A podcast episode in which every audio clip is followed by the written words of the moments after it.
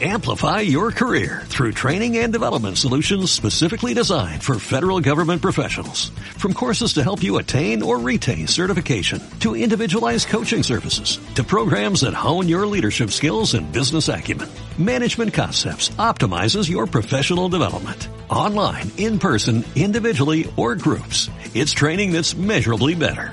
Learn more at management concepts dot com. That's management concepts dot com.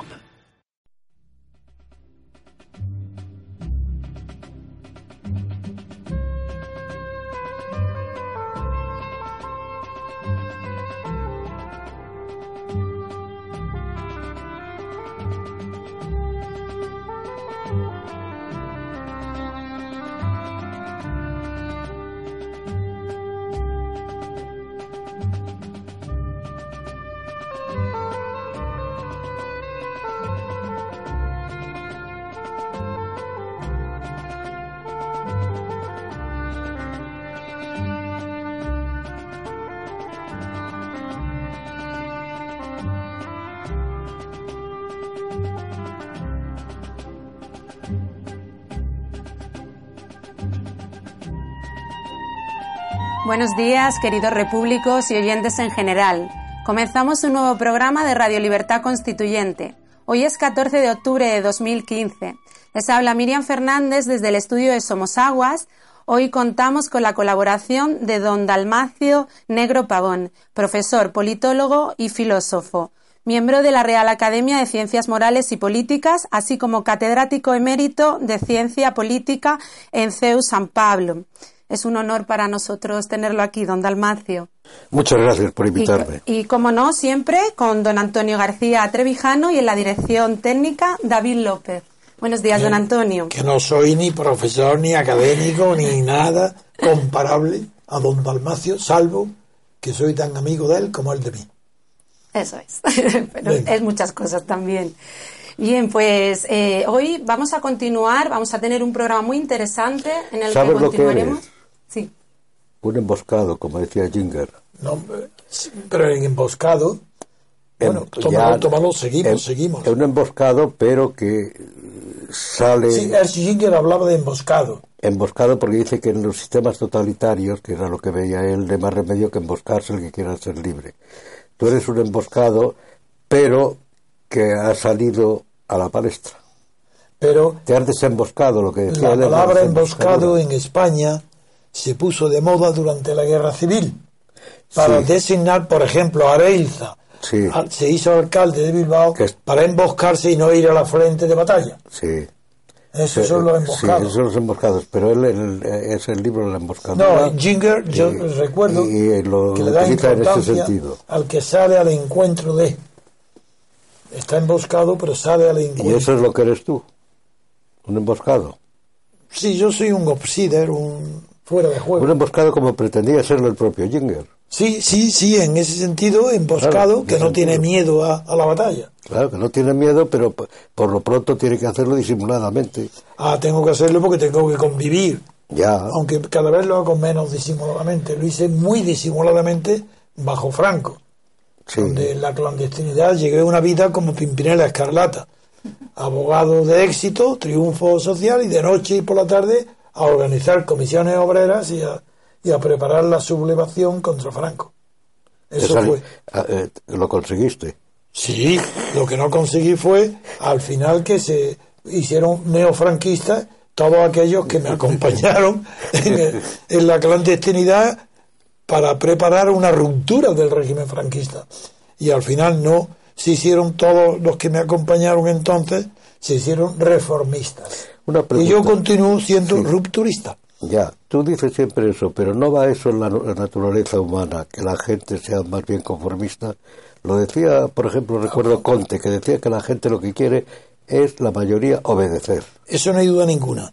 Está mejor estudiado que por nadie, por un sociólogo de Estados Unidos llamado Loewe, que distingue toda sociedad y todo sistema político en tres partes, de los tres tercios.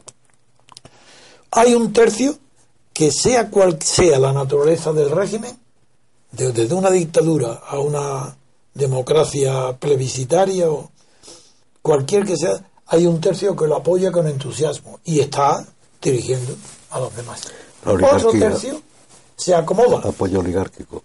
Eso es. Otro tercio se acomoda y no lo defiende activamente, pero sí que lo defiende no solo pasivamente, sino que si hay una disputa y si hay un peligro, se está del lado del tercio que manda.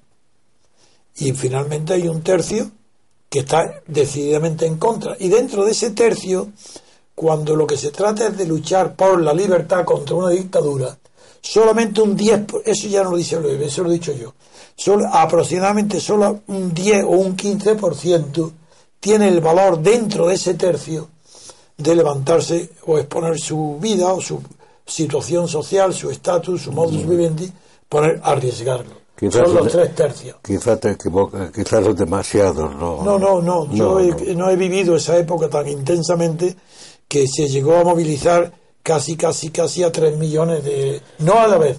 No, no, no. Sí, eso pero mira, lo sé. Movilizar, movilizaría gente, pero todos directores generales, directores... Ah, no, no, eso es el Estado, eso es otra cosa. No, no, pero dentro del sistema, o sea, gente adicta al sistema, que de boquilla a lo mejor se movilizan, pero... Luego no, no, no, no, no, no yo no cuento, no. Eso es el Estado.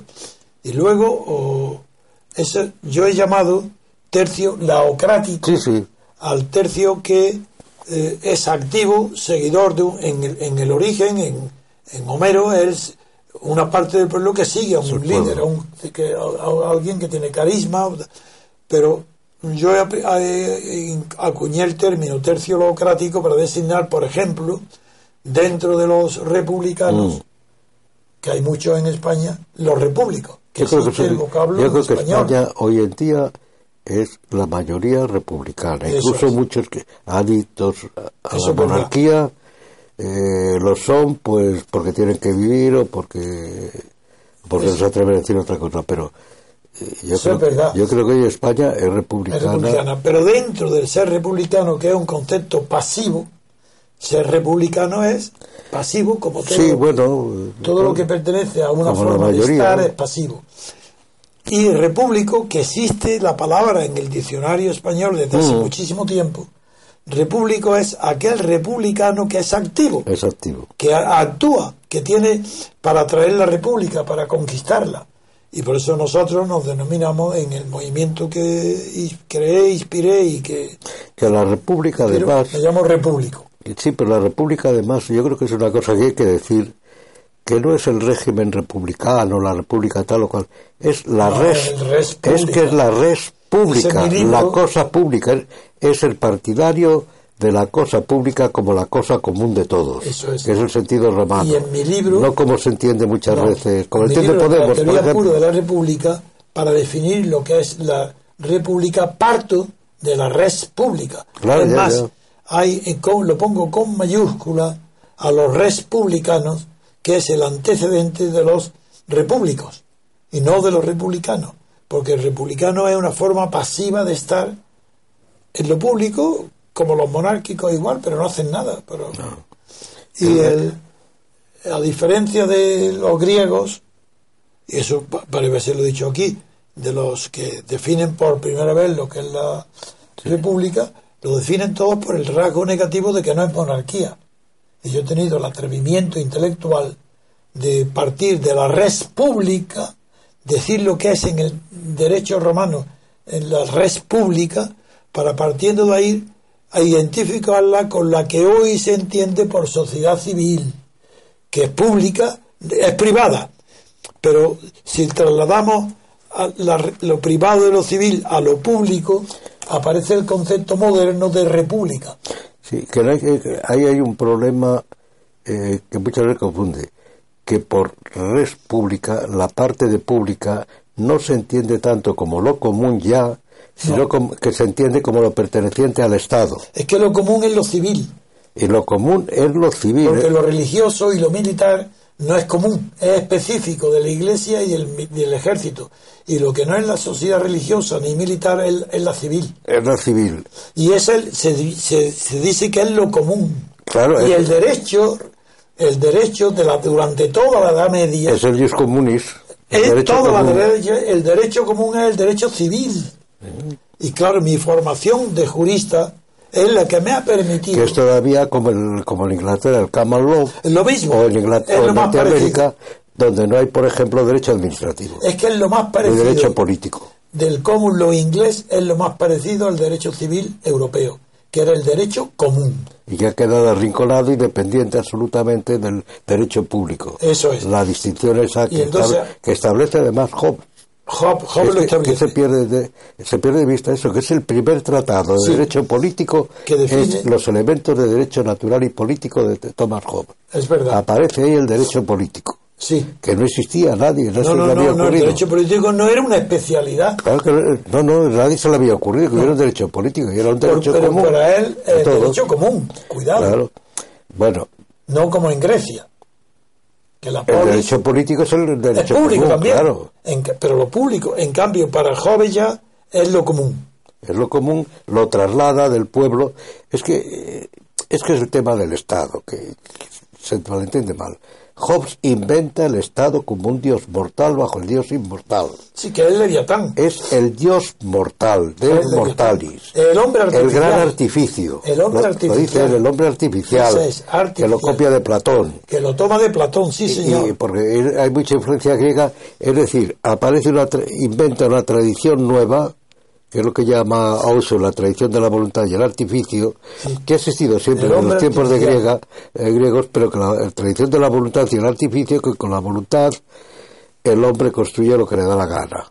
La idea de construcción, sí, de construir. Que, es, que luego pasa indebidamente a los conceptos comunes como nación. Que no claro, es una construcción. La nación no se puede construir. No se, es, es imposible. Es un hecho histórico que se forma inconsciente. Pero ya llegaremos después. Que eso es una confusión. Que toda, gran parte de las confusiones que hay hoy, yo creo, es la confusión que introduce la Revolución Francesa entre nación política y nación histórica. No es lo mismo. Una cosa es la nación histórica y otra la nación que triunfa en la Revolución Francesa, que es la parte de la burguesía que se arroga la representación de la nación. Y contra eso reacciona Carlos Marx. Exactamente. Lo sí. que pasa es que Carlos Marx ahí se equivoca y, y lo plantea por esa razón, y lo plantea como lucha de clases. La historia, que es una lucha de clases, cuando la historia es, como decía Maquiavelo, Aristóteles y todo el mundo, lucha entre oligarquías. Sí.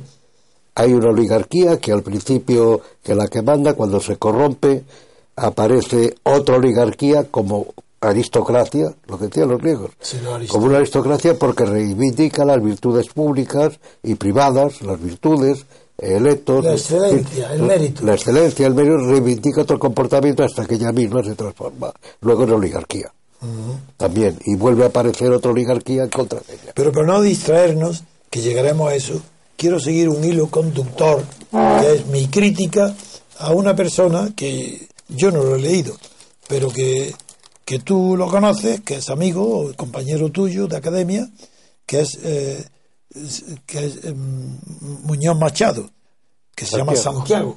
Santiago. Bien. Y es una crítica que voy a hacer de él, mmm, del párrafo que, eh, que hemos antes leído. Cuando dice que le recuerda, empieza literalmente. Cuando dice que el quince eme, alguno de los slogans, de las frases, de las consignas del quince eme, como no nos representan hoy democracia real ya, las comenta Muñoz diciendo como algo que le agrada. No nos representan, evidentemente, pero no en el sentido que lo entiende él. Porque Muñoz Machado cree que estamos viviendo en una democracia. Porque empieza su párrafo, al menos a través de lo que yo leo, que es El País, el periodista, pero él no lo corrige, que el deterioro, el deterioro institucional ha llevado a una pérdida de fe en el valor de la democracia. Pero ¿cómo puede un intelectual decir que la situación actual es una democracia y que se ha perdido la fe en el valor de la democracia, si no la hemos estrenado nunca en España, si la democracia es el reino de la libertad política colectiva, ¿Dónde está esa libertad? En bueno, España segundo. nunca ha habido democracia. ¿Cómo? En España jamás... Jamás ha habido democracia. Como no sea de la que habla Sánchez Albornoz. Nada, nada, nada. La, no, no, hay algo de eso. No, no, cuidado, no, porque no, la democracia no, también en Europa aparece poco a poco y... La democracia, no, la democracia es un invento de Estados Unidos. Y en ya. Europa solamente De Gaulle se acercó muchísimo a ella, sí. Pero ni el Reino Unido es democracia, hombre, que no. Ah, nunca lo ha sido, claro, es que ni Ingl Suiza. Inglaterra jamás ha sido la democracia. El parlamentarismo no es la democracia. No, en absoluto, de acuerdo. El gobierno, ni Suiza tampoco. Es más, en Inglaterra ahora su tradición política está destruida por una pseudo-democracia. Sí, señor, por la demagogia. Que es cuando entra la... Con el socialismo entró la demagogia. Exactamente. Y entró una serie de democracias. Es que hay un problema ahí. ¿Qué es democracia? Y lo que lo que funciona en toda Europa es una pseudo-democracia. Es mentira. Si no hay representación. La única democracia que existe en el mundo es la americana, porque es democracia representativa, y, como la definió y, Hamilton. Y que está muy deteriorada. Es gravísimamente cuestión. deteriorada. Es otra cuestión. Ya, pero que, pero claro, es una cuestión, pero lleva a que se confunda, eh, que se use la palabra democracia de determinada manera. Pero ¿por qué lo confundes, eh, Muñoz Machado? ¿Porque está deteriorado lo que hay, como está deteriorado no, porque, lo que hay en América, en porque, Estados Unidos? Porque no. Creará el término tal como se emplea hoy. Pues hoy nada, pues pero un intelectual no tiene derecho a confundir al pueblo, ni al lector, ni a quien lo escucha, empleando palabras que no significan nada, son de propaganda. Bueno, pero a lo mejor la manera de entenderse con el pueblo. Va, va, va, vamos Porque al pueblo se le ha hecho creer que está en una democracia. Eso sí, que se lo cree el ignorante, sí. Claro, ya. Pero un profesor catedrático que presume de ser bueno, pero muy no, inteligente, pues no. Pero ahí no se va a poner a, tampoco a destruir ese concepto tal como se usa, no y menos en un periódico como El País, no, no, que no, ha falsificado no. todo, que se dedica a la falsificación, de que es un periódico de desinformación. Eh, eh, estimados asociados, para, para situarles, eh, ya que no se ha llegado a mencionar antes, puesto que han comenzado los comentarios y las réplicas de don Antonio y don Dalmacio, eh, continuamos con la, la crítica eh, que comenzamos el otro día del, del diez de octubre de dos mil quince del cuaderno Babelia del País, eh, el, del número mil doscientos cuarenta y seis, página dos. Eh, hoy eh, se comenzaba, bueno, de la crisis de los cuarenta se continuaba y eh, don Antonio pues ha comenzado a leer eh, sobre eh, Muñoz eh, Machado. Machado. ¿Puedes seguir leyendo el párrafo entero?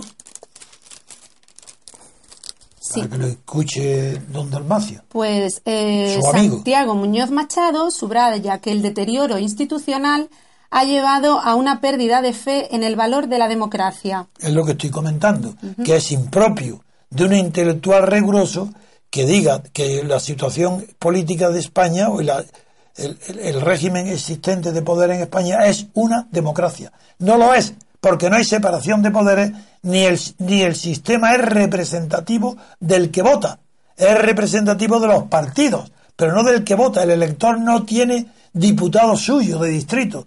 Ni de, no tiene. Entonces, como no es una democracia porque no tiene ninguna de las dos condiciones indispensables, que es la representación y la separación de poderes, este para mí no es un intelectual admirable. Para mí no tiene, no, en cambio para Dalmacio sí, porque dispensa y disculpa a todos aquellos que dicen lo que todo el mundo. Bueno, es que yo no sé lo que, porque una cosa muchas veces es lo que dice el que habla, el que entrevistado, y otra cosa lo que ponen pues los periodistas. Sí. No, no, pero aquí no, no. Pero, pero aparte de eso, aparte y él de eso después. Es que debía haber empleado la palabra la post de, postdemocracia. ¿Post? Postdemocracia. ¿Y es que ha habido antes una? Bueno, porque se supone que ha habido una democracia. ¿Cuándo? Pero claro, explica... No, bueno, pero ese es el falso supuesto de que en Europa hay democracia, caray, después de la Guerra Mundial. Será una democracia popular como en la Francia soviética. Francia es lo más parecido. Sí, hay y, presidencialismo. y Suiza. Suiza no, Suiza no, porque es la democracia suiza es, se habla es directa, es asamblearia, es ya, cantonal. Bueno, bueno, pero es una democracia, podemos ya, decir que es una no, democracia. Sí, pero no es Dentro del género podríamos decir que no es representativa. Es parlamentarismo mezclado con el cantonalismo. Sí, el parlamentarismo lo, lo... Pero bueno, hay que... Es que yo creo que también hay que tener en cuenta cómo se emplean las palabras, cómo se acepta el uso de las palabras. Otra cosa es precisarlas y me parece muy bien. Y estoy de acuerdo contigo. que hay unas confusiones tremendas en el lenguaje. Confusiones que vienen, eso sería otra cosa. No, es normal. Que vienen impuestas por el, el dichoso constitucionalismo continental, por la propaganda, que, que es una invención la Constitución, son mitos. En la Europa ¿Mitos? hoy ¿Sí? se vive desde la Revolución Francesa, también la Edad Moderna, pero vive de mitos, claro, en política, mito. Son mitos políticos. Empezando por la Revolución Francesa, que es un mito. Que es un mito también. La Revolución Francesa es eh, la Revolución mito, Francesa la fue un fracaso y hoy se vive como un triunfo. Las constituciones la fracasó por completo.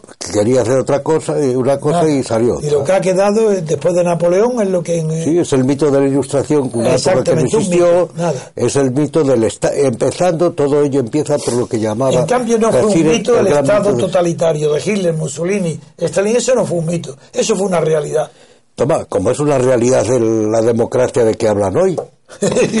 Claro. Pero, pero no es democracia. Bueno, pero es una Porque realidad. Esa palabra significa algo en la Sí, sí, política. Estoy de acuerdo, pero es una realidad, pero es el el, el cambio de, el cambio del lenguaje, es el, el, lo de Alicia en el País de las Maravillas, el uso del lenguaje, que los lenguajes tras, el sí, que, pero el, la oligocracia el que el formal, que, el que es dueño del lenguaje manda. Así ah, y se divulga, y se divulgan los lenguajes. El, el, el filósofo francés domina la palabra y has dominado el hecho. Pues claro, no, lo repite Alicia y, todo, y lo Alicia, repite Orwell y lo repiten todos. ¿Sí? El que el que domina la palabra, el que impone las palabras, manda. El otro dice, nomíname y me dominas. Pues sí, es igual. Denomíname y me dominas. Denomíname y me dominas, claro. Claro pues ya, tú no me denomines ya... a mí, ¿eh? No, no, no, no. Yo, yo respeto tu nombre, que tu nombre está en el santoral, Antonio, entonces no tiene nada que ver con esto, es un nombre no, no, no, acreditado. No, no te, no te pongo nombre. Es que, el, no, no. Es que es que es un tema muy interesante, porque fijaros que el, en la Biblia la creación es mediante ah, la palabra. La designación de, la, de las cosas. Mediante la palabra, la palabra. Sí, sí. Es el logos. La designación. Es el logos, que es la palabra, que, que sí, los sí, nombres palabra, son muy sí. importantes. Hoy se ha perdido, por ejemplo, en los países católicos, eh, se ha establecido la costumbre protestante de celebrar el cumpleaños, sino el santo. Y sin embargo, el santo, el nombre, el, sí. dejando aparte ya la creencia, sí, o, es religioso. El nombre es lo propio de cada individuo, porque el otro será el apellido que es ya común de la familia. Bueno, hasta tal punto estás diciendo, es el nombre. Hasta tal punto estás diciendo una verdad filosófica que Santo Tomás, cuando define el individuo, empieza diciendo que la primera condición es el nombre. Es el nombre. Y Suárez, nuestro Suárez, nuestro gran filósofo de Granada, Suárez, lo complementa diciendo que son los rasgos que están en un pasaporte. Que el nombre, la edad, el estado, soltero, casado, esa es la personalidad. Esa es la personalidad. Y lo que distingue un individuo de otro. Eso sí, está, tan, está en la no, filosofía es escolástica. Es el nombre más importante que el apellido en ese sentido. Más importante que el apellido porque el apellido lo lleva todos los miembros de la familia. Claro. Pero ¿quién es ese? El nombre. Pues es Pepe, o es Juan, o es, es la Luisa. Denominación. Es más, es el nombre ciencia, lo propio. La el nombre ciencia propio. Empieza y todavía dura como una clasificación. Claro, y eso se ha perdido en la taxonomía. Un, y eso se pierde en el individualismo totalitario. Sí. Que todo el mundo es igual, es igual. Todo el mundo. En el rebaño. El individuo es el rebaño, que eso es de origen protestante. Sí. ¿Sí? Muy bien, pues seguimos, mira. Así que yo a ti te respeto como Antonio, no. Pues yo respeto a Santiago Muñoz como Santiago, pero pues no sí. como intelectual riguroso. Porque comete errores de tan grandes como ese. Ese es un hombre, yo que le conozco. Si tiene fama no de mucho, ser muy inteligente conozco, y ser trabajador. Es, es un hombre, yo creo que fuera de serie. ¿Cómo puede decir? Que puede, bueno, puede adaptarse al uso, o yo qué sé, no sé. O puede ser un emboscado. Sí. ¿Cómo puede decir este todavía? No echen la culpa al periodista. Ya lo ha dicho muchas veces y él no corrige. Si fuera entrecomillado y nadie hubiera puesto una nota, eso no lo ha corregido. Eso no lo ha dicho, no. La gente dice, tiende a no creerse que el que habla en las elecciones es el pueblo. No se lo cree. ¿Cómo? Pero ¿cómo? El que habla en las elecciones, no el elegido, el que habla. ¿Cómo puede creerse que es el pueblo? ¿Quién se cree que es el pueblo? Son individuos los que hablan, no el pueblo. El pueblo no habla. El pueblo nunca habla. Está Ahí está, si es que el pueblo no habla, pero es ¿cómo que, puede un catedrático es el, con fama es que es decir... El mito, es el mito del pubar, del pubar constituido. Pues sí, señor. Claro. Bien, eso, continuamos. Existe, porque resulta que el poder constituyente, constituyente existe antes que la realidad, después de la realidad constituida. Imposible. Eso basta leer a Carl Smith y se sabe lo que es. Claro, es que, bueno, no, pero eso es un mito que corre por ahí. Pues continúo. Dice que la gente tiende a no creerse tampoco que las instituciones les representan. Bueno, supongamos que el periodista ha cometido el error gramatical de poner en plural el les cuando es en singular. Tampoco el periodista, el tipógrafo. Eso será el periodista, muy bien. Pero vamos a ver. No cree que las instituciones representen al pueblo. Pero ¿desde cuándo? Si, si es que las instituciones no han representado nunca al pueblo. Empezando por el Estado, el gobierno, a quien puede representar a una parte del pueblo es el diputado nada más. Aquel que recibe junto al mandato el poder de representar al que le vota. Nada más. El Estado no representa a nadie. Se lo dice la pero, palabra diputado mismo. Claro, diputado, pero el, es más, el, el presidente del gobierno elegido en Norteamérica y en Francia, elegido por votación directa popular, tampoco representa al que le vota. Esto parece mentira, que no lo entiendan poca gente. El diputado sí representa al que le elige porque es un mandato para que le represente y haga lo que él la, la, ha propuesto en las votaciones, aunque sea ratificar el programa que le propone el diputado elegido. Bien. ¿Acaso el presidente del de la República, elegido popularmente, sí, sí, con votos, todo el mundo, como en Francia, por votación directa, ¿acaso representa a alguien? A nadie. Sí. Representa, no, yo voy a terminar, representa al Estado, representa a qué, a aquella, y tiene aquellas funciones que le atribuye la Constitución o el, o el reparto de, de poderes, pero no representa, tiene poder no representativo. Eso lo tiene el jefe del Estado en el exterior. En el exterior es represent- donde no tiene poder es representante de represent- y donde tiene poder no representa, porque ejerce un poder propio del cargo que desempeña y es elegido no para representar sino para ocupar un puesto, un cargo que lleva a anejo las funciones que tiene de cumplir. Parece mentira que esto tan clarito no lo sepa, nadie lo diga. Vamos a ver, pero... Venga, vamos sí, a discutir. Pero ¿no te parece que representa a alguien, que representa ¿Quién? la oligarquía? Hombre, de hecho sí, pero yo estoy hablando formalmente. Ah, bueno, formalmente, sí. Formalmente, claro. Porque todo gobierno... Está elegido por la oligarquía, eso es evidente. Sí, sí, yo creo que la cosa la resolvió Aristóteles. Todo poder es oligárquico, no tiene más remedio.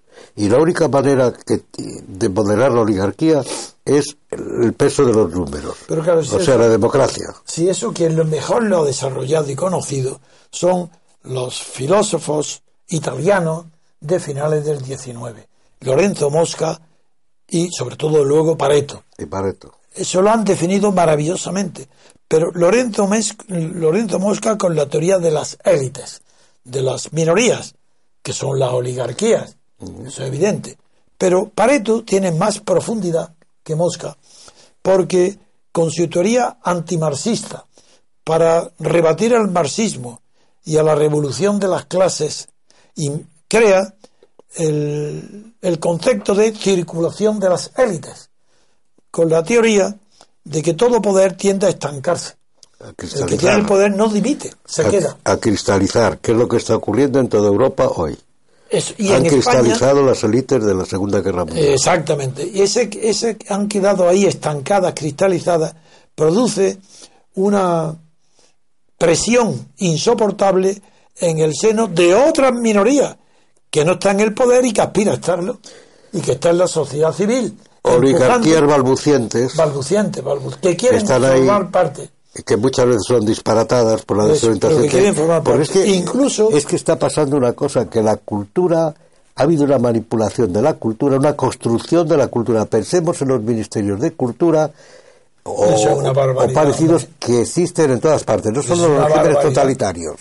En todas partes hay ministerios de cultura. Francia, por ejemplo. En España también. O sea, la, la cultura, cultura no es un concepto que la pueda cultura está dirigida. Claro.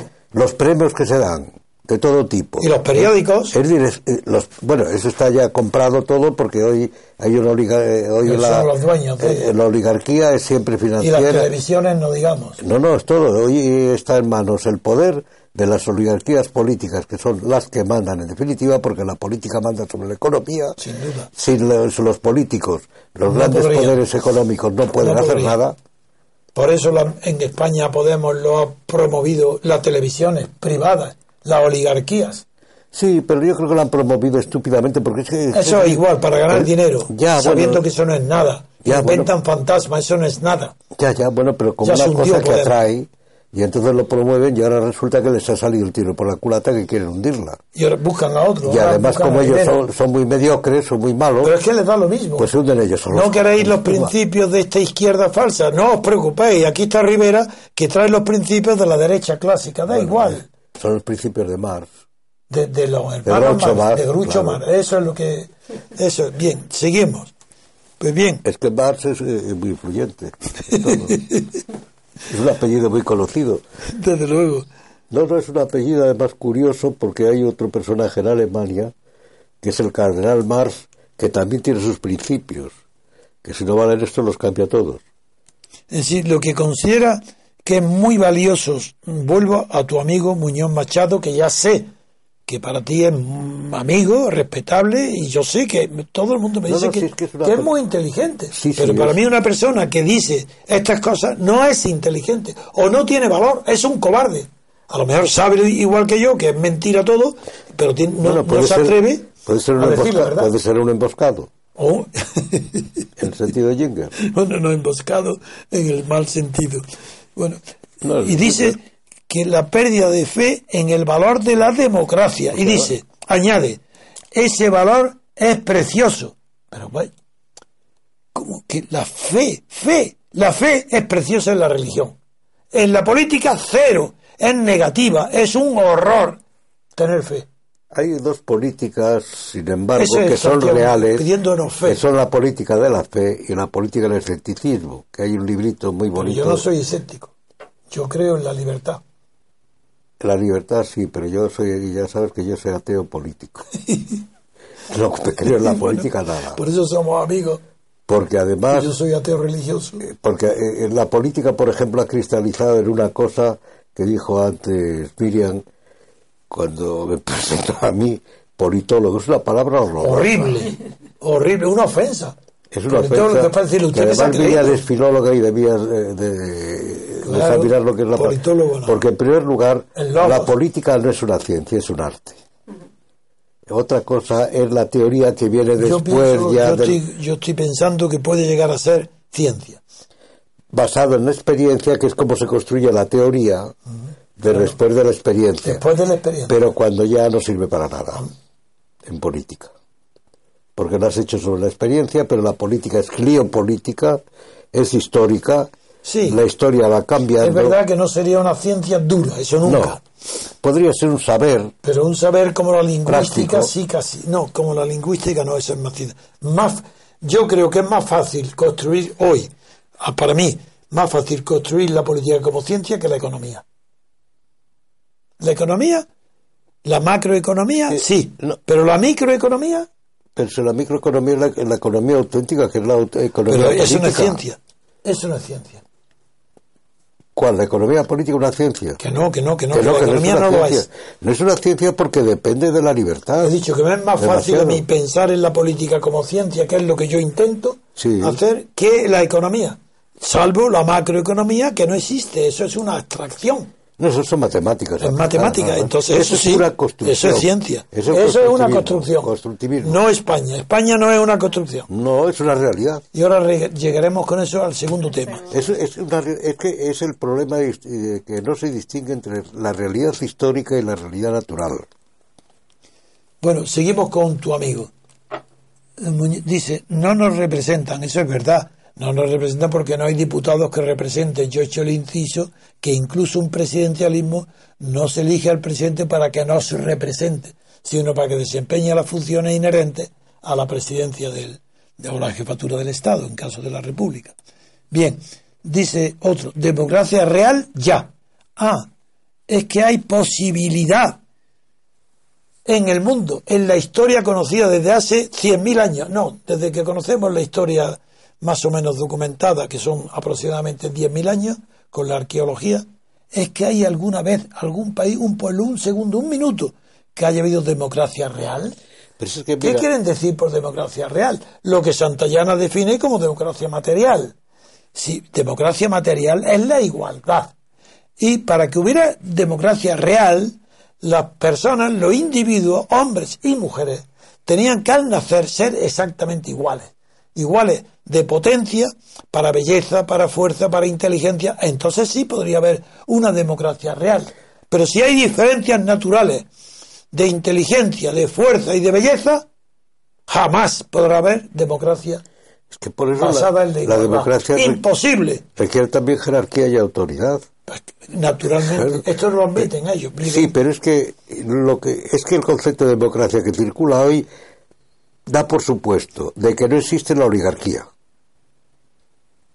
Bueno, pues sigue diciendo tu amigo, de acuerdo, dice, yo, como tantos, también pensé en aquel dos mil once, que fue el quince de mayo. quince de mayo, pensó que eran exageraciones. Un movimiento soufflé. No, no, el quince de mayo no era ninguna exageración porque no había nada en su base. La indignación que mueve al quince eme implica por definición que el que se mueve por indignación no sabe ni conoce la causa que le produce la indignación. Porque si conociera la causa no se manifestaría indignado, sino que atacaría directamente a las causas para cambiarlas. Por tanto, no hubo ningún movimiento soufflé. Lo que no hubo es nada real. Era todo una pura utopía. Eso era utopía. Ni utopía. Por, era bueno, un movimiento, como dicen los franceses, bueno, utopía en el sentido utópico, no en el sentido liter- no, filosófico. A, a, a tonterías locas. A, una tontería. Una, a entonces, tatón, ¿cómo? La expresión francesa tatón. Defiende, sigue defendiendo a tu amigo. Pero yo toda persona que, aunque consideró una exageración, pienso que no entendí una palabra de lo que el movimiento era de nulo. Un movimiento de indignados, que no podían atacar las causas que produce la pobreza, ni la indemnización. Alguien inútil del que solamente podía salir Podemos.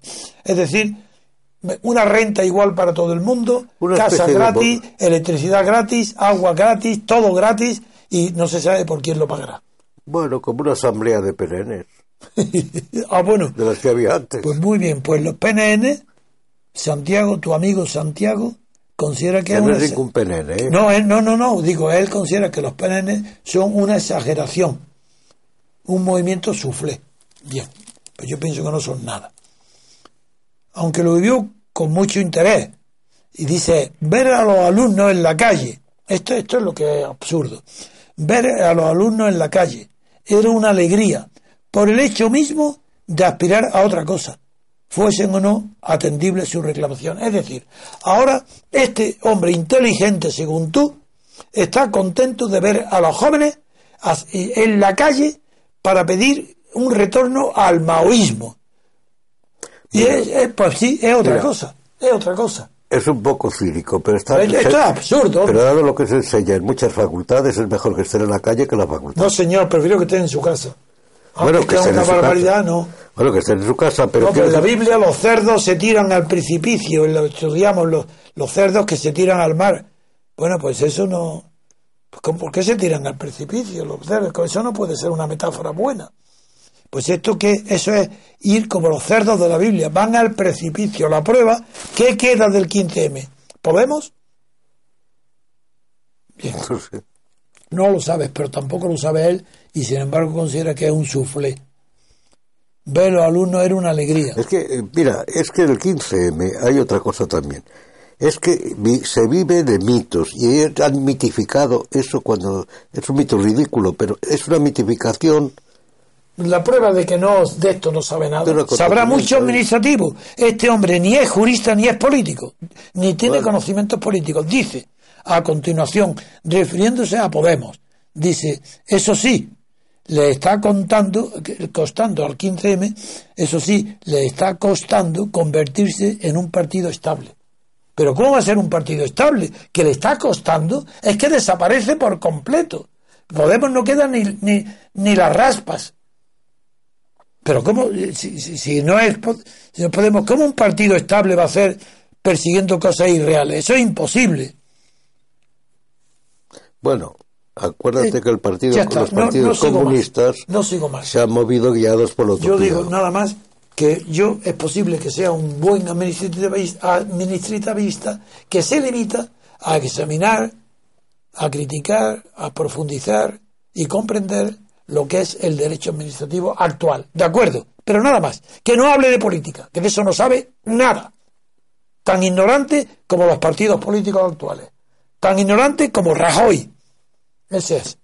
Hombre, Rajoy es... es tan eh, ignorante como el registrador Sánchez. De la propiedad. Tan in, sí, pero el de política no sabe nada. Como Sánchez, el de Partido Socialista, tan ignorante como Sánchez. Bueno, y tan yo... ignorante como Rivera, el de Ciudadanos, como demostré el otro día. Yo de Rajoy ya dudo que no sepa de política. No sabe nada. A lo mejor sabe lo que está haciendo, pero el problema es por le, qué le, hace o no hace lo que hace. Léete el artículo que aparece hoy en El Mundo, escrito por una antigua diputada, y sigue siendo del P P. Cayetana, eh, no sé, Cayetana Álvarez de Toledo, donde lo dice de Rajoy la verdad. Esa es una buena chica. Uy, y le ha hecho la verdad, me he quedado extrañado. Yo le he conocido, es una buena chica. Y dice chica. que nada, que, que ha hecho, enumera ya... todos los defectos de Rajoy que son gravísimos para echarlo del poder en el alto. Pero eso no es un poco... Si es que la política hoy... Eh, toda la política de hoy descansa en la voluntad de poder, nada más, que tienen el poder amparados en el Estado. Dime, y es una poli la voluntad qué, de poder y, es la política del nihilismo. ¿Y qué tenía Hitler y Mussolini? Voluntad de poder. Nihilismo. Pues bien, de acuerdo, pues bien, voluntad y, de poder. Y probablemente eso es lo de Rajoy, que es un nihilista pero activo, es decir, que, que sabe que está destruyendo. Pues peor, anacrónico. No, anacrónico no, la destrucción puede no ser... No digo antiguo, anacrónico también. No, pero la destrucción puede ser contemporánea. Bien, vamos a parar aquí una pauta y pasemos a otra noticia. Bien, pues bueno, antes de pasar a, a la pausa, tras sus comentarios, don Dalmacio, y al tener la oportunidad de conocerlo en persona, pues retiro lo del término politólogo. Yo me he ajustado a cómo se le define a usted como personalidad pública, pero está bien al conocerlo ya personalmente saber cómo, cómo se, se define, sabio, ¿no? Es un sabio. sabio y eso creo que lo dice todo. Pues eh, hacemos una pausa eh, ahora y volvemos en unos instantes. Quédense con nosotros porque vamos a tener comentarios y réplicas y va a ser un programa que promete.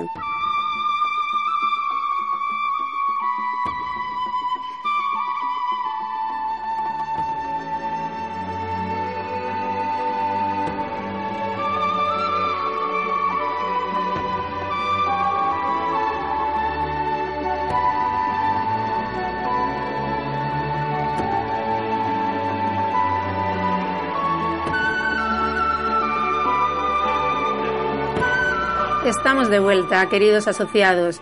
Comentamos ahora del de periódico del País, miércoles catorce de octubre de dos mil quince, el siguiente eh, titular de opinión. Nada impide considerar a Cataluña como un regionalismo fuerte con un potente vector nacionalista en su interior. Y esta aparece eh, en, entre paréntesis. Este fue el resultado nada sorprendente de una larga y modulada participación catalana en la construcción de la nación española. Un momento, ¿no? Sí. ¿Sí? Vamos a empezar por el título. Es un literario de construcción. Literal, construcción.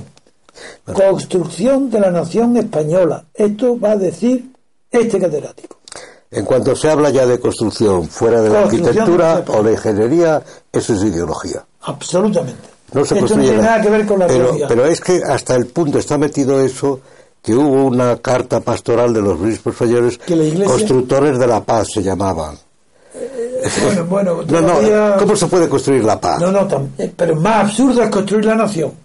Bueno, pero más absurdo es construir la nación. Pero el Papa sí. ahora mismo acaba de publicar bueno, una encíclica, sí, eh, Evangelii Gaudii, es argentina además, eh, que habla de construir de la construcción de un no, nuevo mundo de todas no las... Construir no se puede construir, porque si se construye, la ingeniería impone unas reglas que acaban con la libertad. Claro. La Iglesia precisamente se basa, se diferencia del Estado en que respeta la libertad. Pone sus reglas morales, pero las reglas morales son reglas de conciencia. Naturalmente, o sea que, la que el que quiere las acepta y el, y el que no, no. Pues no. El Estado pone reglas que son obligatorias, que son si las, la cárcel, las administrativas o las que sea. Y, es, y la palabra construcción es una barbaridad. Bien, en política. Continúa leyendo el titular. El que quiere construir en política el... quiere la dictadura. Bien, eso es. Bien, como subtítulo aparece del modelo nación al plebiscito diario. Y nación aparece entrecomillado. Esto ha sido escrito por Josep M. Pradera, que es catedrático de Historia de la Universidad Pompeu Fabra de Barcelona. ¿Qué comentaría al, al respecto, eh, don Antonio, con las réplicas que considere necesario don Dalmacio? Dice también este catedrático: conceptos mal definidos suelen producir descripciones empíricas insuficientes. Un concepto mal definido no es que no suele, sino que necesariamente produce descripciones falsas, ni siquiera insuficientes, porque una definición insuficiente, una descripción insu, empírica insuficiente es una falsedad, porque si es descriptivo el término tiene que incluir todas las connotaciones o notaciones incluidas en la definición, porque toda definición es una composición de connotaciones. Sí, la síntesis se llama definición. Así que este hombre empieza por no saber es, es, es, eh, emplear los términos correctos en español de lo que habla. Otro, nación y región son dos formas de ver un mismo objeto que se modifican mutuamente. Pues no, señor. La región implica por necesariamente la inclusión dentro de una nación. El concepto de nación es más amplio que el de región. Si no hay dos regiones, no hay, no puede haber nación. Sería, la región, una sola región es una nación. Claro. Si hay varias regiones, puede haber una nación.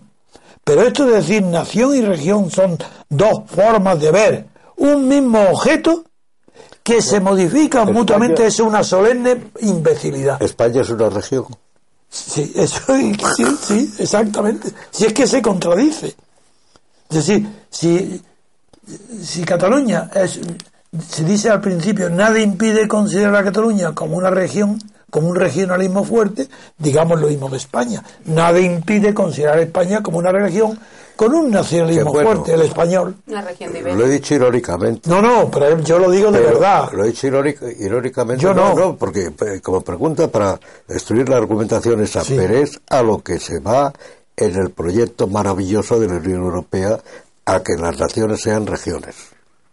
Sí, y además las dice, naciones. No, no, se dice Europa de las regiones. Europa de las regiones. Bueno, pero eso, eso tiene otro matiz. Eso, eso viene de otra cosa, de que en vez del de... Del pluralismo nacional, sí, en regiones. Bueno, viene de la idea que hay detrás de una Europa feudal. Exactamente, pero está la aspiración de Cataluña de ser reconocida en Europa como una región independiente del resto de las regiones. Una región-nación. Eso es. Pero sí, pero es que eh, hay una cosa que, que ahí, con es, que, que el peligro es que la ideología europeísta incluye eso. Lo de la España una y diversa, en la Unión Europea, conforme a la ideología europeísta, es una España que ha desaparecido y que se sumerge ahí. Lo que olvidan todos estos, toda la gente que no, es que además yo creo que la gente no se entera, de que eso existe mucho algunos franceses. La forma política europea, de Europa es la nación, no es el Estado. ¿No? El Estado se superpone a la nación. Las naciones son como las polis, polis griegas dentro de Grecia. Sí. Hay una cultura común, una civilización común que se divide en naciones. Las naciones, eso lo explica muy bien Ranke, que reducía sí. a cinco las naciones europeas. Gracias por el libro de Ranke que me acabas de regalar. Nada, nada. eh, a ver si te gusta. Hombre, que si me gusta Ranke. No, es que no, lo digo porque hay más texto mío que de Ranke. Ah, en el preámbulo. No, y en las notas. Ah, que tiene muchas notas. Sí. Uy, mejor. No, es que, es que lo había pensado por si servía de apoyo a, a la asignatura que explicaba yo, historia de las ideas, formas políticas. Pues lo, como lo voy a leer atentamente. Como, como, no, es nada más notas de históricas. Pero quiero explicarte bien porque va a ser tu fuerte ahora, cuando oigas las palabras de este profesor. Pero mira, bueno. Dice, desde mi punto de vista, aquí ya no hay periodista que valga, ¿eh? Esto es el, el artículo de él. Ya, ya, se supone que está bien transcrito. Desde mi punto de vista, un Estado nacional Además, es... Perdón, es el mundo, ¿no? El, no, no, el país. El país, uh. Pero un momento, si esto es el país. Bien, bueno. El catedrático de... Ya, ya, ya, bien, ya, ya, ya. Dice, desde mi punto de vista, menos mal que desde su punto de vista nada más, un Estado nacional es una estructura administrativa que gobierna una nación y afirma que tiene derecho a hacerlo porque emerge de la misma. ¡Anda! Resulta, para este hombre, que el Estado emerge de las naciones. Este hombre no ha comprendido ni una palabra del Príncipe el de Maquiavelo. El Estado emerge del estado de naturaleza teológico que transforma Hobbes en un estado de naturaleza. Pero antes de eso, Maquiavelo, hombre, Maquiavelo, en el Príncipe, ¿cómo va, cómo va a emergir de una nación? El Estado es anterior a la nación, porque es el poder del Príncipe, no, y él ya no, no emerge, el Estado no emerge.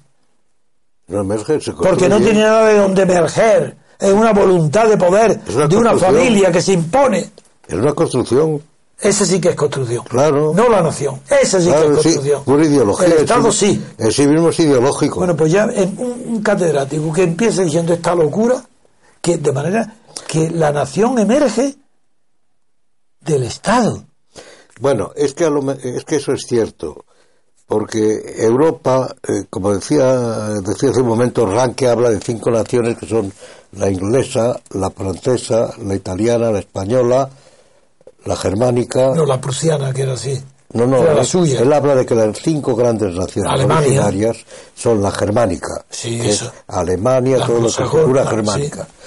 Sí. Eh, porque son naciones culturales. La ibérica, sí. La, la ibérica, cinco. Era España y Portugal. La verdad sí. Es que habla, aunque se ocupó inicialmente de la eslava, pero de... Pero es raro otros, que ya entonces le diera tanta categoría de nación a Italia, ¿eh? Porque Italia era sí, tan pero, reciente. Pero habla, de, pero habla culturalmente. Ah, culturalmente sí. Que es el origen de la Eso nación, sí. La cultura, sobre claro. Las patrias se erige como claro, una cultura. Claro. Y luego lo que pasa es que el Estado, es verdad, la política, la voluntad política, ha dividido naciones. Holanda forma parte de la nación alemana. Austria, dígase lo que se quiera por el Arsus de Hitler, etcétera, etcétera, forma parte de Alemania. Suecia forma parte, no de Alemania, de Germania. Que es otro, otro matiz. Noruega forma parte, son la misma cultura. Ahí hay dos naciones que quedan un poco al aire siempre en Europa, que son la finlandesa y la húngara, que son en realidad ugrofinesas, que es otra cosa, de cultura ugrofinesa, pero que, que es también definida por la cultura. La cultura occidental es la cultura cristiana y la civilización de la civilización cristiana, que es la que le da el... Bueno, hay un libro, para el que esté interesado, de Pierre Manent, hay, hay varios sitios donde lo dice, bueno, pero la nación es la forma política, como decía antes, de Europa, igual que las polis griegas, y el Estado es una superposición que en realidad machaca a la nación. Luego aparece la nación política con la Revolución Francesa, que es la que se supone que es la nación histórica. Contra eso se opone Marx. Porque Marx dice, sí, está representada la nación política, la burguesía, pero los proletarios, el resto de la nación está representada, no, claro. Nosotros no. Y Marx, sin darse cuenta, está reivindicando la nación histórica, el derecho a estar representada, ella también. Y, y seguimos. El proceso, mira lo que dice este catedrático, ya para referirte a nosotros. Dice, hablando del Estado Nacional, que se crea en los siglos diecinueve y veinte, dice... Que no es nacional, nacional es otra cosa. Llevará, llevará, llevará, claro, claro, claro. No es sí. Estado-nación, nacional sí, es otra cosa. Sí, te estoy provocando con el catedrático. Ya, ya, ya. Bien, mira, dice, es necesario recordar que en Cádiz se origina la nación española contemporánea. Pero, pero qué disparate. Bueno, pero ¿tú ni te crees que se puede decir eso? Ni contemporánea ni antigua. Ni en primer lugar juega a la cobardía de añadir contemporánea para decir, bueno, por lo menos lo moderno. No, señor, ni contemporánea ni antigua. Si hay Cortes de Cádiz, porque hay previamente una nación, pues si no, claro, no hay. Si lo decía además Martínez Marina. Pero, pero todos los diputados y todos hablan de la nación española mucho antes. Es que no es eso solo, hablan de, la, de las dos, derecho, ¿eh? Eh, ¿cómo es? De los españoles de ambos hemisferios. Eso es. Y él se está refiriendo de Cádiz la a la nación española, la de aquí nada más. Porque mientras ellos están reunidos en Cádiz, Nariño, el héroe sudamericano de la independencia criolla, está en el Cádiz en una prisión. Antonio y también estaba en Miranda. Eran españoles. Eran españoles todos. Bien. Y San Martín era español, el ejército español. Y como y Sucre y Bolívar, todos. Es que no hay ninguno que no eran españoles, son criollos. Por eso vence y se hacen naciones en una guerra civil en la que luchan unos españoles contra otros. Claro, porque y ahí es porque los Borbones importan el concepto de Estado que no existía en España. Claro, traen de Francia. Y entonces aportan un concepto de imperio que es distinto del de la monarquía hispánica. Porque sin duda. El Estado francés es el Estado y lo otro son colonias. Claro. El da... Estado los administra. En cambio en España era la monarquía hispánica, sí, que abarcaba pues eso, los españoles de ambos hemisferios, Filipinas y todo eso. Bueno, entonces porque... llega, después de esos disparates, ya en auxilio de sus disparates cita autores que yo conozco, he estudiado, admiro, a los ingleses sobre todo, a Hobsbawm, el historiador, Hobsbawm, sí, Hobsbawm, sí, bueno, y Gellner, que es un especialista en, Gellner, en, las, naciones, en las naciones, sí, Gellner. En pero cambio Gellner Anderson, es, es Anderson no lo conozco. ¿Tú conoces a Anderson? Yo no. Anderson. Sí. Es que cita a tres. Me suena. A Hobsbawm, Gellner y Anderson. Yo Anderson, a los otros dos los he leído completamente, sé perfectamente quiénes son y podría ahora resumir sus tesis, pero, me suena, me pero parece, Anderson no sé. Me parece que es un marxista, Anderson. Y es verdad, no es verdad que estos primeros mmm, combatieron la idea de que las naciones fueran un concepto de muchos siglos, que lo creí, porque ellos eran ya eh, estaban elaborando la idea, la idea de la construcción de las naciones, como los catalanes. Pero es que la nación existe ya en la Biblia. Por Dios. Bueno, y en los tercios españoles en Flandes, los tercios, todo el mundo sabe, que se agrupan por naciones en el sentido... Pero si en Santiago de Compostela, si hay el Burgo de las Naciones, que no se alojaban por, eh, por, por, por razones prácticas de que se entendían mejor los que venían de Germanes peregrinos, exactamente, los que venían de Italia, los que venían de otros sitios. Se agrupaban allí en el Burgo de las Naciones porque se entendían mejor desde por el idioma. Pues seguimos. Si es que es elemental, la Biblia existe en las naciones. Viendo las locuras el, de los catedráticos el, el, moderados. El, el Islam, perdón, el Islam eh, se basa en la idea de la nación como sangre, cuidado, que es sí, la idea antigua. Uh-huh. Y por eso... Pero la raza, en la raza. Claro, los árabes todavía... La raza. Y, los judíos, el, y los judíos. Utilizan todavía el concepto de nación, claro, con carácter que designa a las personas es, sin territorio. Es lo más. Lo que llaman sin la territorio. Y los judíos también. La Ummah es la nación para los árabes. La nación y cuando se crea el Estado de Israel es para crear un territorio donde vengan a vivir la nación judía. La Ummah judía. Vamos, la nación judía, ahí sí que está claro que es anterior al Estado de Israel. Claro. Eso está clarísimo. Bueno, en fin. Es que es elemental. Bueno, es elemental, pero mira lo que dicen los catedráticos. Sí, bueno, yo... Hay, hay, una, hay un historiador inglés que a mí me gusta mucho. Debe ser un... ¿Quién es? Socialdemócrata. Tony Judd. Tony Judd. J U D T. Judd, ah, sí sé quién es. Tony pero no lo he leído. Lo, lo, lo, lo he, lo he leído citado. Es un historiador muy libre. Pero yo no lo conozco. Y dice, entre otras cosas... que los, los, los, los historiadores han perdido el sentido de lo que es la historia, que escriben historias sin saber lo que hacen y que, que ya no saben lo que, lo que buscan y que los buenos los superan porque son muy buenos, ese obstáculo, pero que los malos se pierden, y yo creo que es lo que ocurre. Es que no sé, es, es que la historia es que la historia que se empezó a utilizar además como ideología por el marxismo, o, o por el supuesto marxismo, la historia es lo que cada uno se le ocurre. Claro, aparece la memoria histórica para hacer que es una especie de natio memoriae, no es otra cosa, o al revés, no sé. Yo sobre todo creo que los, que los eh, oyentes lo que deben interiorizar, ¿no?, es que eh, el Estado no, no emerge de la nación, que es, es una, una construcción, construcción, que es una que lean a Hobbes, que lean a Hobbes, y, y que se está. Pretende hacer una deconstrucción del término nación. Hay, hay imponiendo el Estado, imponiendo, imponiendo la voluntad del poder, imponiendo un totalitarismo. El Estado es por definición totalitario, mm. es revolucionario, porque el Estado, en primer lugar, monopoliza la libertad política a cambio de dar seguridad y, y sí, protección. A cambio de, da seguridad a, a costa de libertad. Y protección, a costa de la libertad. Y eso es, lo vio muy bien Benjamin Franklin, que el otro día sí. lo cité, sí. lo cité contando su peripecia de cómo fue y fracasó en Inglaterra, pero no dije por qué lo citaba, se me olvidó luego. Y es que yo lo citaba porque es él el que dijo esa frase maravillosa, comentada muchas veces y muy bien por casi todo el mundo, y es: quien en aras de una mayor seguridad sacrifica una pequeña porción de libertad termina perdiendo la seguridad y la libertad. Eso lo de está en Shakespeare, Ranke. Me parece que Macbeth, vamos, es, hay algo parecido. Es, no, no, dice no security. Lo he leído Macbeth veinte veces. Security, creo que es en Macbeth. Eh, security is the chief eh, enemy of liberty, o algo así, o freedom. Sí, sí, es esto. Es el dice, mayor enemigo. Eso es lo que quise de la, decir ayer. De la libertad. Lo cité, conté sus peripecias de cómo fue y llegó a, a Tom Paine en el, contando la historia, pero se me olvidó decir que era por esto, porque era que, que no se puede sacrificar la libertad nunca, porque no se gana más seguridad. Es más, yo pienso que no hay mayor seguridad que la que proporciona la mayor libertad, porque es colectiva.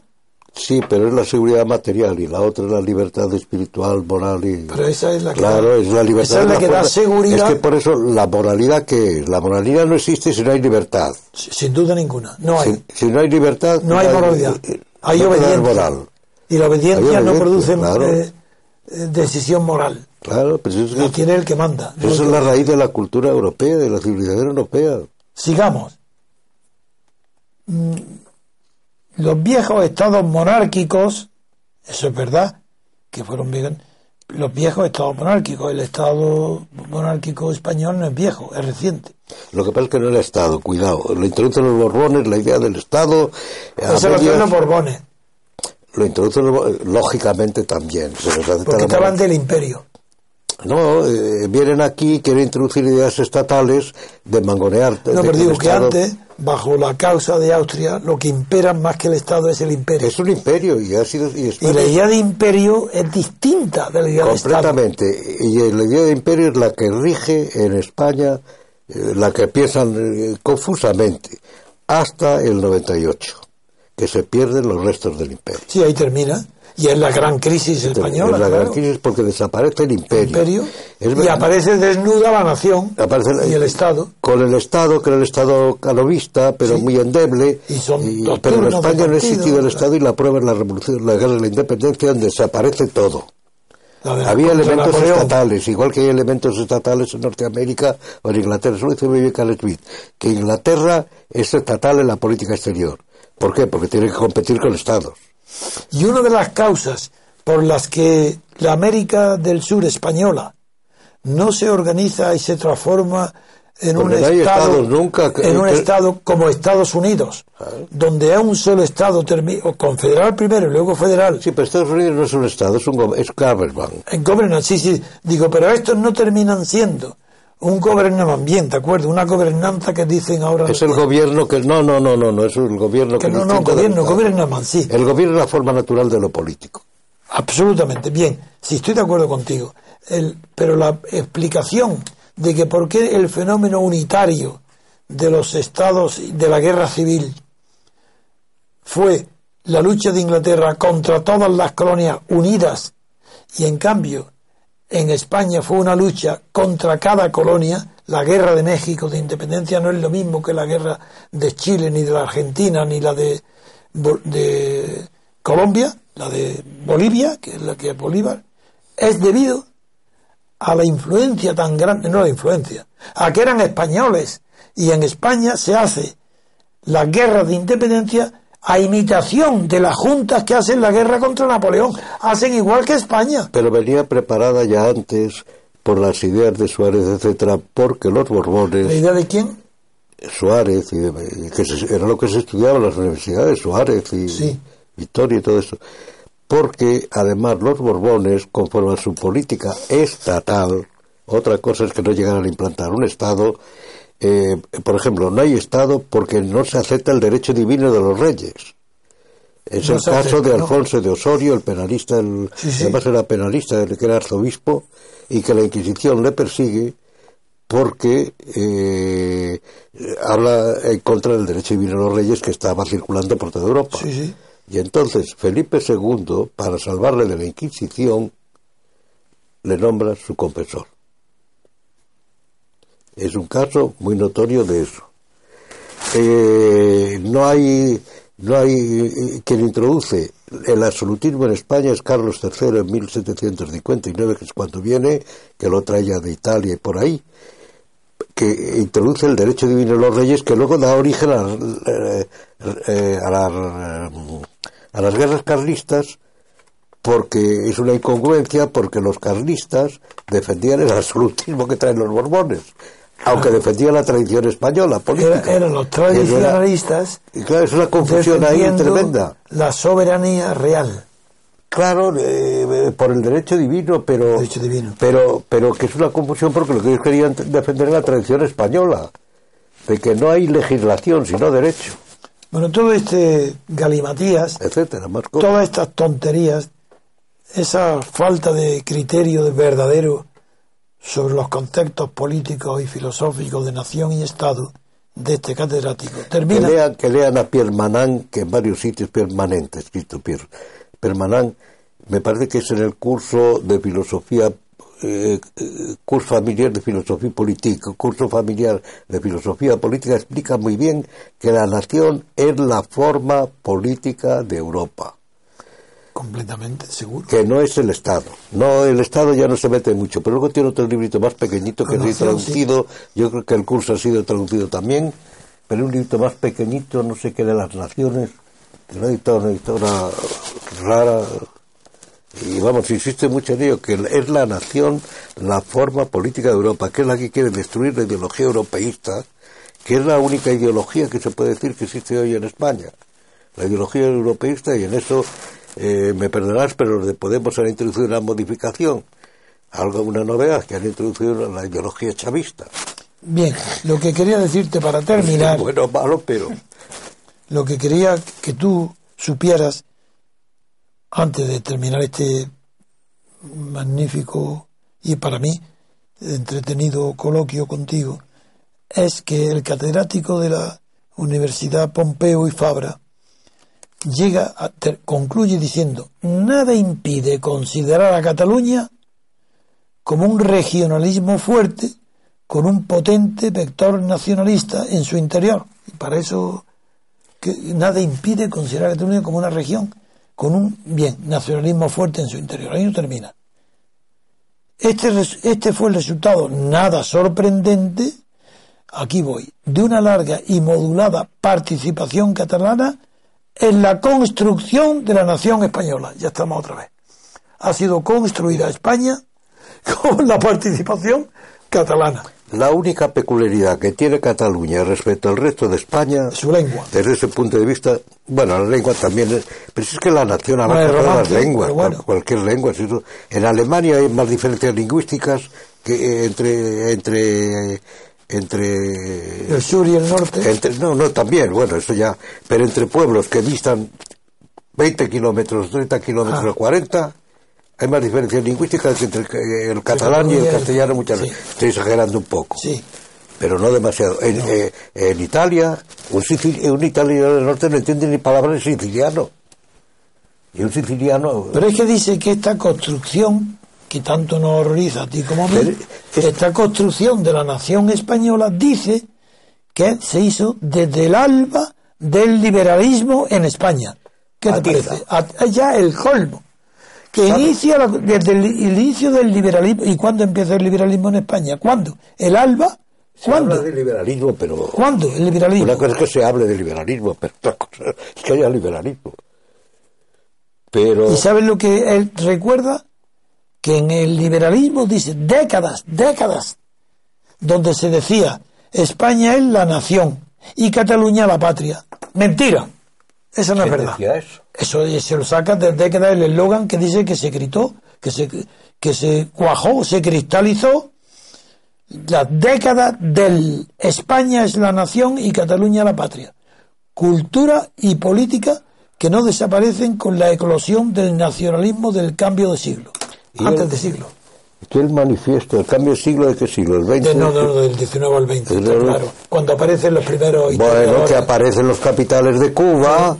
Eh, Naturalmente aparecen, como aparecen que acá ahí, el imperio. Y entonces hay una minoría de ricos que son los que fomentan el nacionalismo, porque claro. Además Cánovas, cuyo enemigo es el carlismo, pues les pasa la mano por encima, quita los los, los, los, sí, los párrocos, quita, la coba. quita los párrocos carlistas del País Vasco, y ahí procura que se quiten para poner, porque el enemigo, lo de Cánovas, no es que él fuera nacionalista ni nada de eso, no. Es que no le daba importancia y Pero, pensaba que era un enemigo frente al carlismo.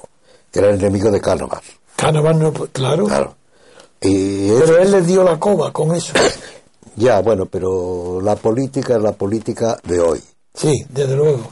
No, no. Que pensar hacia eh, adelante, yo no sé lo que significa. Es que a Cánovas no se le podía ocurrir que surgiera ese disparate nacionalista. Es que yo estoy pensando en los primeros nacionalistas del siglo pasado, ¿eh? De finales del siglo pasado, y no recuerdo nunca haber leído la expresión España es la nación. No, yo tampoco. Cataluña la patria. Ahí se le podía contraponer, aunque es anterior, el manifiesto, no me acuerdo de quién, de los chica. catalanes. ¿De Almiral? Que termina, no, no, antes, en la guerra de la independencia, que termina ah, diciendo algo así, unámonos todos, y que en lo sucesivo no se hable jamás de lo que no sea España. Ah, sí. Algo así, no, no recuerdo. Bueno. Y los más colgados, otra cosa por el estilo. Es una mentira todo, es un invento. Eh, lo que hay detrás no es ni siquiera sentido nacional, ni sentido patriótico, ni sentido de nada de eso. Es sentido del dinero, nada más. Lo que hay es sentido es del dinero del y dinero. de la fama, porque se mata a la gente por tener un nombre conocido. Bueno, yo no sé, estoy... yo creo que No, porque de... la fama viene también con el dinero. Sí, bueno, pero eh, igual que el poder trae dinero. Hoy no hay política porque lo que se busca no es el poder. Poder, fama poder. y dinero. No, pero el que busca el poder y quiere hacer algo, juega la política. Pero el que busca el poder para enriquecerse, ese no es político. Y es lo que está aquí, es la antipolítica que existe hoy. Por la corrupción. Que se corrompe, que tú, si tú buscas dinero, pues vas al dinero como sea, y utilizas el poder claro, para hacerte que... con el dinero. Claro. Claro, no es lo mismo que el, que el político... El... Tiene vocación. Claro, eh, a un Mussolini se le puede criticar todo lo que Pero el dinero no. ¿A Pero... Franco? Franco, a Franco no es criticable por la corrupción. En, as, en absoluto, buscaba el poder para hacer algo, lo que fuera. Sí. Pero no era para corromperse, para hacerse rico. Ni, ni Hitler tampoco. Ni, ni Hitler tampoco, ni Stalin tampoco. Ni Stalin tampoco. ¿No? Otra cosa es que luego a lo mejor se enriquecieron, pero eso era secundario, no, eso no, nada, no. o sus familiares o lo que sea, pero es secundario. Y eso es el político, pero bueno o malo, el príncipe de Maquiavelo, sí. Es el modelo político. Pero lo que hay hoy no son políticos, son gente que va al poder para enriquecerse, o por vanidad también.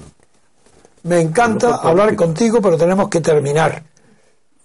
Ya hemos llevado más de una hora. Y, y, y vamos a... Y nos hemos metido ya con gente... No, pero no, no, con tu amigo Santiago, no, no, no. No, le, no le tengo ninguna antipatía, siempre le digo que es vulgar, será no, administrativamente, no, será un si, maravilloso... Si le conocieras... Pero es un hombre vulgar. Si le conocieras cambiaría de opinión. Si dice que en España hay una democracia, para mí, digo, es un hombre vulgar. No tiene valor o inteligencia para no saber que está mintiendo. No, sí, o valor... o inteligencia. Inteligencia sí tiene. Pues entonces es un cobarde. Bueno, pues bueno, nada, nada. Yo eso ya no sé. Hombre, preséntamelo y me dirá lo mismo y dirá, usted entonces no tiene valor de decir la verdad. Invitado queda, ¿no? Bueno, yo solo puedo decir. Claro, pero... invítalo tú que venga aquí, verás. Eso lo puedo decir, pero... Entonces... ¿Quieres venir a un debate con Trevijano? Eso estará muy ocupado. Que dice que no tiene ni idea de la política... que sabrán mucho administrativo, pero de política no saben nada. Pues yo creo que sería muy interesante un debate entre los dos. ¿Sí? Porque de verdad que es un hombre muy inteligente. ¿Pero por qué dice esas tonterías? Por miedo. Pues no lo sé. Porque lo dice todo el mundo, claro. ¿O por qué no mide las palabras para un periódico? Entonces, bueno, no sé. El País, yo es que cuando hablabas ahí de Pradera, te pregunté ah, qué periódico era. Eh, era El Mundo. Sí. Porque es que en El País es sí, un periódico... Se metió el resentimiento de Pradera. No lo sé, pero yo sé que ahí tergiversaba cosas, recuerdo. No, Pradera era un resentido. Yo tuve polémicas con él en El País tremendas. Yo no lo he conocido, lo he visto una vez, no, hablé con él una nada, vez. Nada, no, no conocí para estar un por el hombre. Así, pero nada más. Y en las ideas también, él es un hombre amargado. No lo sé, pero yo sé que El País, ya al principio... Eso me lo contó, nos lo contó, no me acuerdo, García Pelayo, que estaba harto sí, del País. Sí. Porque decía que le tergiversaban todo, cambiaban lo que él quería decir. Totalmente, él defendía María, el estado de partido. Él fue el primero que designó estado de partido a este sistema. Sí, porque vio el estado alemán y veía que esto... Y digo, estado de partido, pero... antes que yo. Bueno, pero... Pero... Pero quiere decir que él...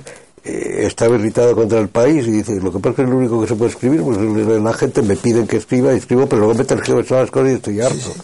No, recuerdo que nos lo dijo, lo estoy recordando, que lo comentó en una cena que estaba Día del Corral y estábamos yo y alguien más. Y vamos a cenar... Pero ¿de qué época? Con... Había personas como este Pelayo, como Díaz del Corral, y... era gente importante. Y Julián Marías bueno, dejó de escribir ahí porque también le, le cambiaban el texto. Igual que García Pelayo. Sí. En fin. ¿No te lo cambiaron nunca el texto? No. Si escribías ahí. No, yo escribí unos artículos, sobre todo recuerdo uno que tuvo mucha repercusión, que dije la importancia de decir no, para decir no a todo, ¿no? Y me lo respetaron íntegro. Y los otros que escribí también, a mí no me alteraron nunca el texto. Pues estos, eh, te aseguro que se han quejado, María se lo ha oído decir. Eso sería Pradera. Ya, no sé, ya, ya, ya, ya este, ya, ya García Pelayo, que estaba irritadísimo porque le cambiaba el texto y decía que no iba a escribir más, luego le volvían a pedir a lo mejor... Es que de los que Sánchez Ferlosio es el, el, el, el hombre más inteligente de los que escribieron en El País, escribía Sánchez Ferlosio. Ese sí, pero Pradera no. Pradera era un resentido que no debía más que destruir. Él debía, por lo que he oído, debía tener mucho resentimiento con todo. Era un resentido. Y, y que era hijo, además, de, de Víctor Pradera. Creo que era militar. Víctor Pradera era hijo. Sí, claro, pero Víctor Pradera tenía otro talante, hombre. Uh-huh. Era un tradicionalista, pero, pero es un hombre uh-huh. mucho más sereno. Más... No, pero es curioso que era, que era hijo. Sí. Pero... Víctor Pradera. Este era Javier. Javier. Javier Pradera. Muy bien, pues damos por terminada la sesión de hoy. Bueno. Y emplazando a la semana que viene a don Dalmacio para que continuemos discutiendo y hablando. Y dialogando sobre viene... Estado y Nación. Hay miércoles que no puedo venir, ya hablaré ¿sí? yo con... Pues cambia el día. Bueno, ya hablaré yo con... Cambia el día, simplemente. Voy a tener un día de médico. Así lo piden los, no, los es que, asociados y hombre, seguidores. A piden partir que del veintidós tengo un día de médico. Sí, de... Pero van muy bien, ¿no? No, no, sí voy bien, pero es que me han mandado para lo del cáncer. Ah, revisiones. Cosas de esas. Tengo que ir también a esto y son varios días que pues no me acuerdo. Cambia el día. Y sé que hay un miércoles que no puede, pues ya, se lo diré yo, ya se lo diré. Le emplazamos lo antes posible. Total, a que David, esté... ¿es tu conductor? Pero el próximo día no es el veintidós todavía, ¿no? Porque el Führer es eso, ¿eh? Que digo, David es tu conductor. El Führer, ya. Führer. Tiene pinta de Führer. Führer, sí, tiene pinta, sí, le gusta además. Sí, sí. Pues le emplazamos lo, lo antes posible, don Dalmacio, a que esté de nuevo entre nosotros, es siempre un honor y así lo piden además nuestros asociados y seguidores. En un principio entramos en debate con lo de la crisis de los cuarenta y luego después se ha continuado en un eh, debate eh, interesante entre eh, don Antonio. Muchas gracias, don Antonio, como siempre. Y muchas gracias, eh, don Dalmacio. Hasta aquí el programa de hoy. Mañana continuaremos comentando la actualidad nacional e internacional y contamos con ustedes, como siempre. Pasen un buen día.